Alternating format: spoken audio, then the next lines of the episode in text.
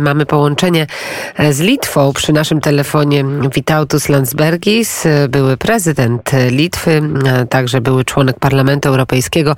Dzień dobry, witam Dzień pana dobry. Bardzo serdecznie. To na początek sprawa związana z obwodem kaliningradzkim. Dlaczego Litwa zdecydowała się na taki krok? Dlaczego Litwa postanowiła ograniczyć import i eksport z obwodem kaliningradzkim, co wywołało już liczne komentarze na Kremlu? O ile tu chodzi o reguły europejskie, powinno się sprawdzić raczej tam. Niech rugują Brukselę. Również Rosjanom jakby nie wypadło skarżyć na niedotrzymanie reguł, jeżeli tak jest naprawdę. Bo sami nie uznają, nie trzymają żadnych reguł. Najlepiej wyjaśniać to przy stole oczywiście. A oni po- poszli na izolację we wszystkich sprawach. My z wami nie i jesteśmy przy długim białym stole. Niestety. Tylko liczymy zabitych. Przez kogo? Przez ludożercy.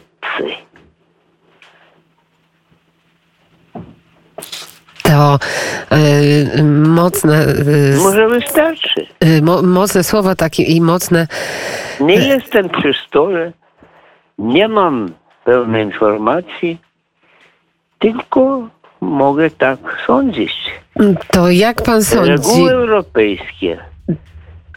Jak, jak tam z tymi towarami tranzytowymi? Czy nie uważa pan, że taka sytuacja właśnie w obwodzie kaliningradzkim doprowadzi do jeszcze większego zaostrzenia konfliktu i tych zaostrzenia jeszcze relacji pomiędzy Wilnem a Moskwą? Przez agresję, przez wojnę. I jak będą chcieli, tak? I będą powiększali ten konflikt. A jak, a jak Litwa się do tego odnosi? Bo powiedzmy wyraźnie, że jeżeli chodzi właśnie o przesmyk suwalski, to cały czas słyszymy, że ten korytarz suwalski z Białorusi do Kaliningradu może być pierwszym celem Kremla w przypadku ewentualnej wojny z NATO. O tym słyszymy, o tym się mówi też na Ukrainie. Może być wszystko. Mogą rzucić bomby na Warszawę też. Wszystko jest dozwolone. Nie ma żadnych reguł dla tych panów w Moskwie. Obawy te właśnie nasiliły się w związku z ogłoszeniem przez Litwę częściowego zakazu tranzytu niektórych produktów do Kaliningradu. Proszę pani, już jak widzę to, to nie Litwa wymyśliła ani wojnę, ani zakazu tranzytu. To wojna Rosji przeciwko Europie. To najlepiej zwrócić się do Europy. Struktury europejskie to między innymi wczorajsze spotkanie ministrów spraw zagranicznych właśnie Unii Europejskiej i przyznanie wstępne, bo, bo to wszystko rozstrzygnie się i w czwartek, i w piątek, przyznanie statusu kandydata do Unii Europejskiej dla Ukrainy. A jak pan odbiera tę decyzję? Jak pan odbiera taki krok, że Ukraina no, będzie to, tym kandydatem? To To, to dawno trzeba było zrobić.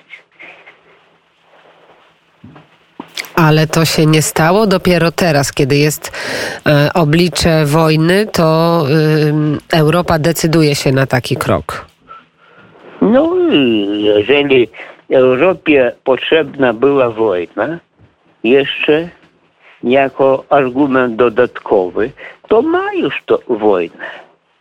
już Rosja napadła na Europę, choć Europa tego jeszcze nie uznaje w pełnej skali. A jak nastroje na Litwie, jak nastroje na Łotwie, jak nastroje w Proszę Estonii? Pani, no nie, nie jestem takim sondażystą, żeby odpowiadać za wszystkich. A to jak na Litwie, jak Litwini nie obawiają się agresji rosyjskiej w związku z, z różnymi działaniami, w związku z tym Jesteśmy... wydaleniem ambasadorów, w związku z wydaleniem dyplomatów z terenu Litwy? No to proszę pani, o co, o co mogę tu rozsądzać? To Rosja na, narobiła. No to źle. Ta polityka Rosji, putinowska polityka jest bardzo zła. Tak jest, widzimy te obrazy na Ukrainie, tylko że Europa też nie reagowała, jak był rok dwa tysiące czternasty. Wtedy Europy nie obchodziło to, co dzieje się na Krymie. Pamięta pan? Za mało, za mało. I nawet dziś trochę za mało jeszcze się obchodzi. Jeśli tam pewni jegomoście patrzą na tę wojnę jako gdzieś na uboczu. Jeszcze nie uznali, że to wojna przeciwko nim.